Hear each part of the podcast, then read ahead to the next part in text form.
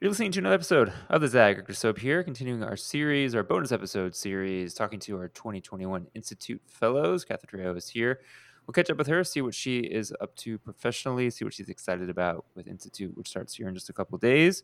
Thanks for tuning in. Let's get to it.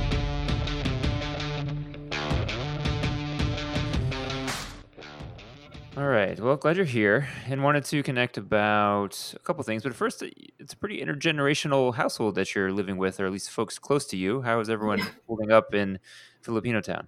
Yeah, um, everyone's doing good. Uh, You know, like I'm just really grateful that, you know, my family is um, really healthy. I think that's probably the most important thing right now. And everyone's still working. We have a lot of essential workers here my um, in my household, um, and a lot of kids running around, um, and a lot of houses to choose from to where to go eat, um, which is always really fun. But yeah, everyone's doing good, including me. Thanks for asking. Yeah. Uh, You know, in terms of your professional job, your day job, you're working for United Way. Give folks a scoop on what you're doing with them these days. Yeah, so um, right now, a lot of our focus has shifted. Well, specifically, I work in education policy, right? Trying to address the inequities for Black and Brown students in LAUSD. I am also a product of LAUSD. Um, so, you know, this work is really dear and near to my heart because, you know, I have similar lived experiences to a lot of the students in LAUSD. Um, right now, a lot of our focus is around digital equity, right? And really trying to address what's happening um, around at home learning um, as everyone knows, Black and Brown students are the ones who are really taking the biggest hit right now with at home learning. And, and we're really trying to address that in a systemic level. I also have a great cohort of 25 high school students that I love so dearly. Um, and we're starting to meet with them. Um, we just had our first meeting this month. Um, and I'm really excited for a really exciting year for them to like really elevate their voice around the inequities that they're experiencing, right, um, in their education right now because of this pandemic. Yeah. And then also in 2021, you're going to become a published author. Is that right? Yes, it's still really weird.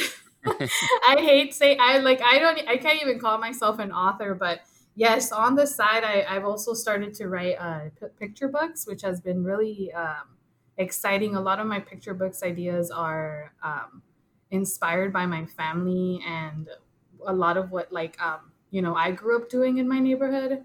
Mhm. Um, so yes, I'm going to be publishing. I'm co- I co-authored a book with my high school teacher. Actually, um, we just had this. I I had this idea last year, and I was like, let's just do it. So we would meet every single week to write a little bit every day. And we're really fortunate that Little Libros, which is uh, a publishing company that specifically uh, targets the Latinx community, right, to create books for Latinos, um, wanted the book, and uh, now we're in the process of publishing it, and and it's really exciting, and and I don't know what type of opportunities that's going to open, but I'm really excited to like really bring a book to life, inspired by my actual nephew. His name is Jefferson. Mm. Um, so this book is dedicated to him, right, and all the little like you know black and brown students out there who have really bold and big names, right, to like Mm. really you know, feel encouraged to correct people when they say their name wrong. I mean, I've had multiple times in my life. My first name obviously never gets it's people always say it right, but my last name there's been it's been butchered many times. I've heard many trejos in my Mm. life, um, and I have always um, tried my best to correct folks. So now I want to be able to bring that advocacy, self advocacy for little kids in a book. That's awesome. Well, you know, one of the things about Institute that I think we've gotten good feedback over the years is is folks like to advocate for each other on big projects, and so I know the, the Institute Fellows will be excited to, to champion your your book once it's out. And I was curious too, what you are thinking is going to be the most exciting part for you with the experience once we get started here in a couple days. Yeah, I, you know, I'm just excited to really be part of a collective. And, you know, with this pandemic, it's even though I'm around my family all the time, it does get a little bit um, lonely or isolating. And I feel like I'm just really excited to be around like-minded people, right? Who like really wanna, who are really, you know, changing or change makers in their own communities, and just really learn from them. Um, you know, I that, you know, just I'm just so interested in like all the work that folks are doing, right? Like how can we plug into any efforts that they're doing via, you know, the work that I do in my community or via the work that I do for my nonprofit. Like I'm really trying to see how to how we can like really, you know, bring in some of these like really smart and amazing people into this work, right? So that we can continue to be change makers in our community. But also just really excited to like learn all these new skills. Um I like was like I was thinking of grad school, but I was like, what's something that I can do that's kind of like grad school, but not grad school.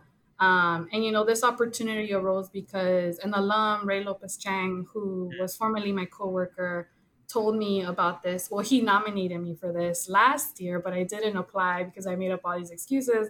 And then this year, I finally decided to do it. And to my surprise, I got in. Um, so yeah, I mean, there's just like so many. I'm just excited overall, and yeah, I'm really looking forward to it. Awesome. Listen, we're excited to have you in the group. Congratulations on that. And thanks everyone for listening to this episode of The Zag. Make sure to catch out all, all the episodes we've been dropping the last couple days.